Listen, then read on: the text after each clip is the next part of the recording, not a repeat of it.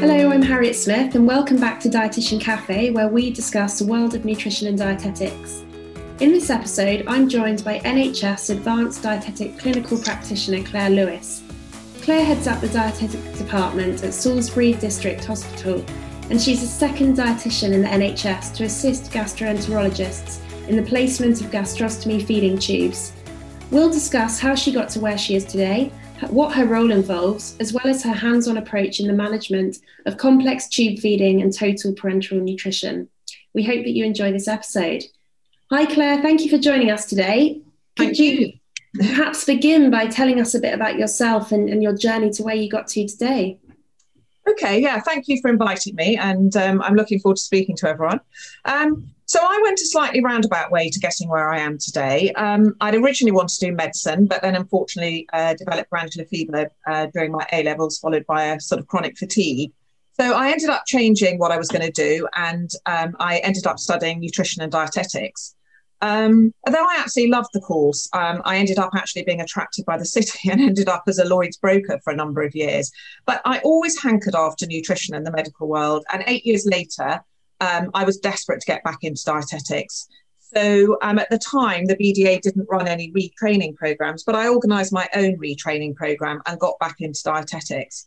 I'm absolutely now where I want to be with a job I really love. Um, and I'm looking forward to telling you all about it today. Definitely. And um, the role that you're in now is, is an advanced dietetic practitioner. That might be a title that some of our listeners haven't heard of before. Can you explain what that title means and what your role involves? Yeah, absolutely. Um, I mean, I think probably people are more um, uh, aware of advanced clinical practitioners. Um, most of those tend to be nurses. Um, some of them call themselves um, an advanced nurse practitioner. Um, and I'm very proud of being a dietitian, and I felt I wanted that to be clear in my title. so I, I changed my title to advanced dietetic practitioner just to make it clear that I was a dietitian um, rather than um, a nurse. Um, so, what does my role involve? Um, well, it is a more practical role probably than, than most dietitians do. Um, so, I um, I do prescribe the. So, I'm on the nutrition team at, at, at, Salisbury Hospital, and so I prescribe the the TPN. but I also uh, change gastrostomies, jejunostomies. Um, I put in NG tubes. I put in nasal bridles. Um, I would measure for low profile devices if that's what they wanted. Um, and then in the last three years, um, I've actually been assisting um, the gastroenterologist to put in PEG tubes in endoscopy. Um, and I've also now gone on to helping with the placement of jejunal extensions through PEGs, complex NG tubes, and also got involved in the removal of PEG tubes. Brilliant. So we're going to deep dive into some of these different feeding tubes that you're involved with and, and how you um, help the gastroenterologist with those tubes. Before we do, some of our listeners might not work in acute settings or may not be particularly familiar with tube feeding. Could you give us a really quick and simple overview of the different types of feeding tubes that dietitians are, are likely to encounter in clinical practice? Yeah, absolutely. Um, so, um, probably the most common tubes that dietitians will be associated with are the nasogastric tube. So, that's a fine bore tube that goes up through the nose into the stomach. Um, and they tend to be used um, as, as temporary tubes um, to give people extra nutrition while they're in hospital. Um, if you wanted a more permanent tube, um, then people would tend to get um, a PEG place, which stands for percutaneous endoscopic gastrostomy. Um, and basically, that is a tube which is held, um, uh, which is placed into the stom- stomach and held in place with a bumper. Um, and I can tell you a bit more about how we place those PEG tubes later. Um, other tubes might include nasojejunal tube. So again, that's a fine bore tube which is put up through the nose and ends up ends up down in the jejunum. Um, and there may be many reasons why you wanted to nasojejunally feed a patient.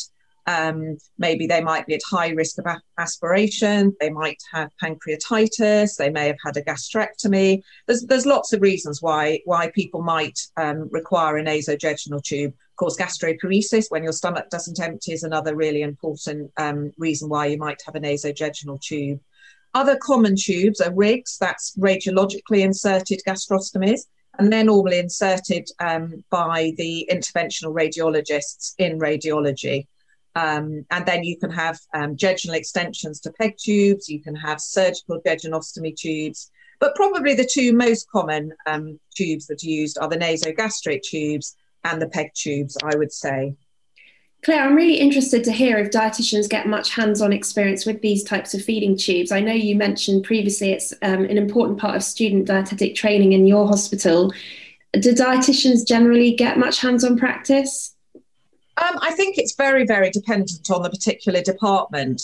Um, but I think it is becoming more and more common for, for dietitians to extend their role. Um, it's being really encouraged by the BDA. Um, and funnily enough, I've had two calls um, from uh, from two other hospitals in the local area in the last two weeks um, with dietitians who are looking to um, to get a, an advanced clinical practitioner or advanced dietetic practitioner role in their departments. Um, so whereas when I actually um, did the business case for me to assist um, gastroenterologists to put in pegs, there was just this one other dietitian in Sheffield um, that was actually doing this role. Why do you think there are so few dietitians working in this role? Um, I think traditionally dietitians haven't been so involved in the tube side. They've tended to be just invo- involved in the feed side. Um, I very much feel that uh, you know how you get the um, the feed into the patient is just as important, really, as prescribing the feed. So I've always been very um, very involved in what what uh, type of tube um, a patient has. Um, I think it probably depends on what um, what setup your hospital has. So, for example, if you have got a big um, nutrition nurse department, they might sort of take that side of things. Um, in Salisbury, actually, we don't have nutrition nurses. Um, so that's probably why um, we sort of took over that role. Um, but I think everyone that works um, in our department, you know, agrees by having this very good knowledge of tubes um, and being uh, always involved in the decisions about what type of tube a patient has, I think it it vastly raises the profile of our dietetic department. Um, I mean, certainly in our hospital, nobody would consider putting in a tube without discussing it with the with the dietetic department. Even the surgeons will come to me and say, "What tube do you think we should put in this patient?" and discuss it with me. The gastroenterologist will always discuss it with me. So I think that it increases the profile of dietitians um, and, and, makes us more indispensable, really, because if they want to artificially feed a patient, they need our advice and they need our help. So I, I think it's a very good way of extending roles for dietetics. You mentioned earlier you had to put together a business case to justify this new role, and, and at the moment there's only a handful of dietitians working in this role in the country. So, can you talk me through how you ended up creating this role for yourself? What was the process? Okay, so it started probably about 20 years ago. Um, and um, at this time, um, I was working in the home enteral feeding service. And when we had patients who had balloon retained gastrostomies and they needed changing, I had to get one of the gastroenterologists to actually change the tube. This was pre the uh, feed nurses sort of doing a lot of changes in the community. Um, and the gastroenterologist said, Claire, why, why are you asking me to do this? You could easily do this. Um, so he trained me to do the tubes. Um, and at that time, I was probably one of the very few dietitians in the country that actually was changing tubes in the community. Um, the, the PEG insertion started a bit later um, and developed from the fact that quite often um, PEGs would be listed and there would be a main gastroenterologist who was running the list. Um, and often there was a struggle to find the second person to come and actually assist putting in the peg. So pegs, um, the JAG, JAG um, endoscopy um, rules are that two uh, two operators have to put in a peg. Um, so you have one at one end who uses the endoscope, and then you have the other operator who actually does the incision and everything in at the bottom end. Um, and this became quite an issue. Um, patients were delayed. There was even a couple of cancellations where um, patients had to have their peg cancelled because there wasn't a second operator. So normally a second operator would be a gastroenterologist or a registrar or some other doctor um, who was trained. Um, and again, the gastroenterologist said, Claire, you know, why can't you assist me doing these? You could do this. Um, so actually, one day I gave it a go. This is a little bit under the radar, really, just to see whether I could do it, because obviously it involves with actually um, doing an incision in the patient, giving local anaesthetic, none of which, as a dietitian, I'd really been exposed to. But actually, I did it, and I thought, yeah, I can do this. Um, it took me about 18 months from first sort of deciding that this is what I wanted to do before I actually got um, uh, to, to doing pegs. And I've now been doing it for about three years, and I must have put in sort of over 200 pegs. Um, initially, some nurses actually had applied for an extended role to help the gastroenterologist put in pegs, and they were turned down. So when I initially um, uh, put in the business case, I was a little bit cautiously um, optimistic because I was a little bit worried that I would also be turned down. But in fact, um, I got very good support from gastroenterologists. Um, there was also uh, Professor David Sanders up in um, Sheffield, who's very pro dietetics and extended role. And he ended up actually writing an email to my clinical director supporting um, dietitians in, in the role of assisting gastroenterologists. Uh, the BDA were also really supportive as well on the insurance side, the governance side. Um, but there were quite a lot of little hurdles I had to get over. Things like the medicine policy had to be changed because it didn't include dietitians actually giving local anaesthetic. Um, there were times I thought about giving up, but I didn't. And I'm so glad I didn't because 18 months down the line, there I was in endoscopy with the gastroenterologist, um, you know, giving the local anaesthetic, doing the incision, inserting the peg. Um, and it's a really rewarding job. Um, I think um, in my situation, I also do the PEG assessments um, as part of my um, role. So it's real good. It's very good continuity from the patients because I do the assessment. I can tell them all about the procedure from first hand. Um, i am then there um, at the at the procedure, and obviously, if they have said they were particularly nervous or there's um, some particular um, fact that they wanted me to to tell the team, I'm obviously able to do that, and I think it helps them also to have a familiar face in endoscopy with them. Um, when they have the peg put in. I also then follow them up afterwards, check the fixation plate isn't too tight, check they haven't had any pain or bleeding following the procedure, um, and then obviously I will I will hand them over to one of the home enteral feeding teams or back to the ward staff.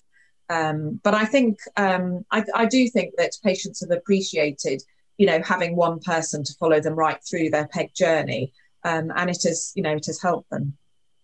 So, just going back to the procedure itself, um, you mentioned giving local anaesthetic. Are you the person that's making the incision? Do you have who's assisting you? Is it a fellow gastroenterologist? Is it a nurse?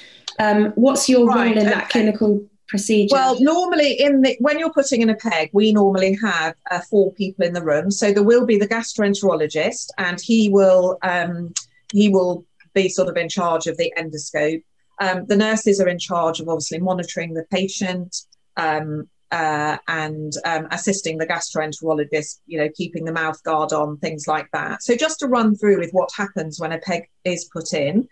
Um, the uh, patient will have a, a, a mouth guard um, put in. Um, the uh, the gastroenterologist then puts the endoscope down into the stomach, has a good old sort of look round, has a look into the duodenum, comes back again. Meanwhile, I will be um, uh, sterilizing the abdomen um, and getting getting the abdomen ready um, for actually putting in the peg. Um, the gastroenterologist will then blow up the um, blow up the stomach with air. Now, this is a really important safety procedure because by blowing up the stomach with air, you push away bits of bowel or spleen or liver that might be in the way when you're actually going to put in the peg. Um, he then finds the bottom of the stomach um, and shines a bright light, which you are then able to see on the abdomen.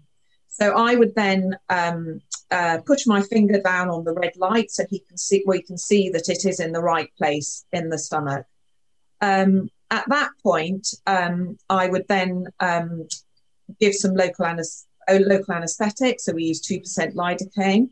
Um, I then um, use what we call the green needle test. Um, so at the spot that we've decided is the correct spot for putting the peg in, I push the needle into the abdomen, but all the time I will be aspirating so that if I was to go into a bit of bowel, I'll obviously get uh, feces in the in the syringe. If I'm to, if I was to go into a blood vessel, I'd get blood into the um, syringe.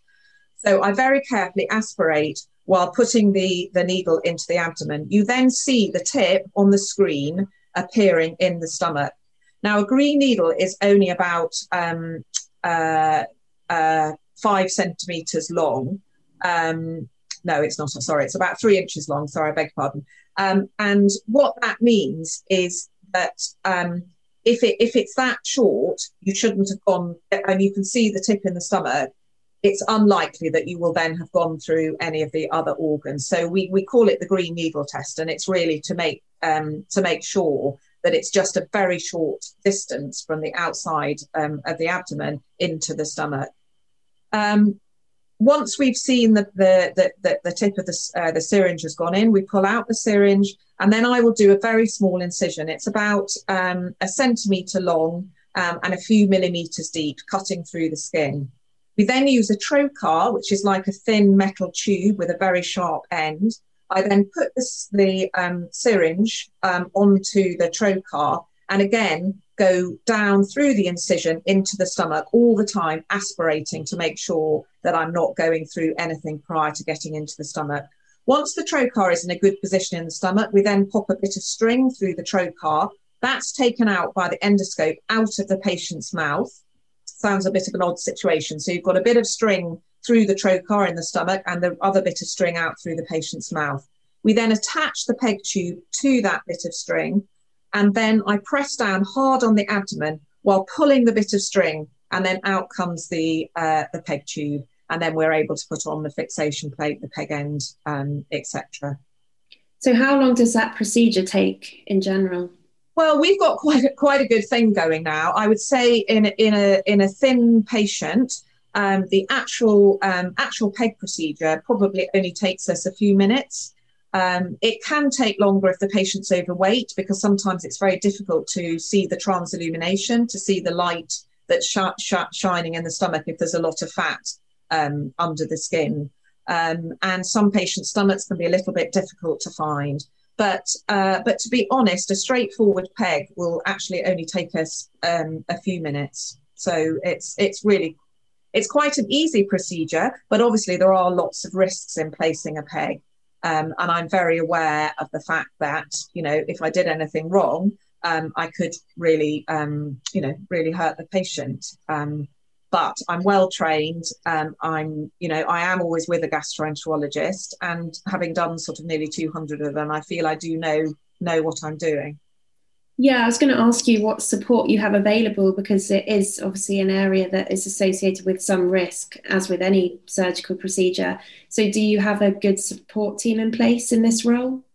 Um, yes, absolutely. Um, I mainly work with one particular gastroenterologist, um, but um, but I have worked with lots of other gastroenterologists. I've also worked with um, with a general surgeon as well. Um, obviously um, I'm always with with a trained person. Um, and like all these things, I think you're training you're training all the time. Um, and yeah, so I feel I, I, I do have good support. Absolutely, um, I've got some good people behind me. And how was your new role received by allied healthcare professionals, um, such as the surgeons and, and the gastroenterologists? It sounds like they've been incredibly supportive of this role they have been incredibly supportive. Um, yes. Um, I mean, I guess you could sort of think, well, maybe gastroenterologists think you're taking over their role or, or something like that, but that hasn't been the case.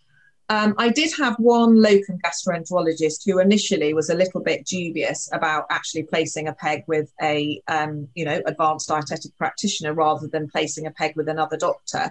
Um, however, he did agree to do one with me, and I think it went extremely well. And so now he's absolutely fine with doing it with people. So I think there is a little bit, perhaps, of resistance to dietitians doing this role, only because we haven't, you know, they may not have come across dietitians who've done it. Um, but I have had absolutely full support um, uh, from from everyone that I've I've been doing it with. Um, and I said, I think in other hospitals they are now coming round to this idea because I've said i have had two people um, ringing in the last two weeks um, to discuss um, business plans they have, similar business plans that they have for their hospitals. Claire, I was wondering if you have any advice to other dietitians, especially those listening to this podcast who might be interested in a role as an advanced dietetic practitioner. Is there any training they need to do, and how do they go about having those discussions with their dietetic department? Yeah, well, I've had a couple of people in the last uh, two weeks um, from separate hospitals who um, uh, are interested in um, creating a similar role um, in their trusts. Um, so I've been able to chat to them on the phone about my journey of getting there. I've shared with them my business plans, my competency documents, um, my competency documents for my staff at Salisbury District Hospital for, uh, for you know, right down from advanced and rotating a tube, changing water um, in a balloon, up to changing gastrostomies um, and jejunostomies. So um, I'm really happy to share all that. I'm really keen that um, an extended role does expand throughout the country, and that as dietitians we can show people, you know, we don't just prescribe supplements and do feeding regimes, but actually we can be involved in the whole area of, of enteral feeding. Um, can, and I really feel that we are the best people to assess a patient, decide what tube they need. We know not what nutrition they need, um, and I think we should be involved in what, what tube they need as well. But anybody um, who is interested um, in, in a similar role, I'm really happy to, to speak to them and, you know, tell them where I, how I got there and share all my, my documents, etc. That's really kind. And um, hopefully you'll be happy for us to share your email address in the show notes. So if anyone wants to get in touch, they can. Yes, absolutely. Brilliant. Yeah. Thank you. Um, I wanted to ask you obviously, we've talked a lot about the benefits and, and what you enjoy about this role, but are there any main challenges that you've experienced in this role? Um, I think, well, I think getting people to accept that a dietitian can assist gastroenterologists to put in pegs, etc. I mean, on the whole, I've had really, really good support. But um, as I said, I've had the odd person who's sort of looked a bit confused as to you know why a dietitian's doing that role and feels it ought to just be a doctor. Um, what other challenges have I had? Um, I mean, it did, you know, it obviously did take a while to get through the business case and convince everyone, even in my own hospital, with a lot of support that that I was the right person to do this this role. So I think, you know, you will need a bit of perseverance because you do have to change change people's attitudes or people's um, stereotypes of what they think a dietitian um, can do. But if you can get there, it reaps benefits. It really, um, uh, I think, increases the status of, of diet- dietetics in a hospital um, if you can expand your role and be, um, you know, be advised for anything to do with with enteral feeding. And do the BDA offer any um, information on this, or do they have a specialist group, for example, that you'd recommend joining? Um, I don't think they have got a specialist group at the moment um, just for extended role. I mean, I imagine in the future that that, that might be the case. Um, I mean, I think um, obviously home enteral, a lot of home enteral feeding dietitians do now change tubes. Um, so I suspect that they would also have a lot of advice um, and competency documents, etc., on changing tubes. I think because at, uh, actually putting in peg tubes is such a new area, um, I don't think the BDA have anything on that at the moment. Um, but as I say, I'm very happy to share what I've got. And I think, you know, in five years' time, I don't think there'll be two of us. I think there'll be quite a few more. And that leads me on nicely to my final question, which is what do you think the future holds for dietitians in terms of being involved with, with medical procedures? Um, well, I think I think the world's your oyster. I mean, I think um, you know, uh, 20 years ago when I was one of the first to change um, change balloon retained gastrostomies, I definitely didn't think at the time that I would be changing peg tubes. Um, I mean, sorry, putting in peg tubes. Um, I also help with quite a few other procedures in endoscopy if they're nutrition related. Um, so I don't know, it's difficult to say. Um, the the guy in Sheffield who puts in pegs, he also puts in other types of feeding tubes um, using uh, using radiology. So he has um, he's extended his role even further in that respect. So I, I think it's an area, um, you know, tubes are about nutrition. Nutrition is about dietetics. I think it is a role where in the future we will be much more involved um, uh, with tubes and in a greater area. Well, I think this offers a really exciting opportunity for the profession as we move forward. And I've certainly found it very um, insightful and inspiring listening to you talk, Claire. So I'd like to thank you on, on behalf of Dietitian Cafe for participating today. And uh, we hope our listeners found this interesting. And um, of course, we'll link to Claire's email in the show notes. If you do have any questions on this area, then Claire will be happy to chat to you. Um, thank you very much, Claire, for joining us. Well, today. thank you for inviting me. I've really enjoyed it. Thank you.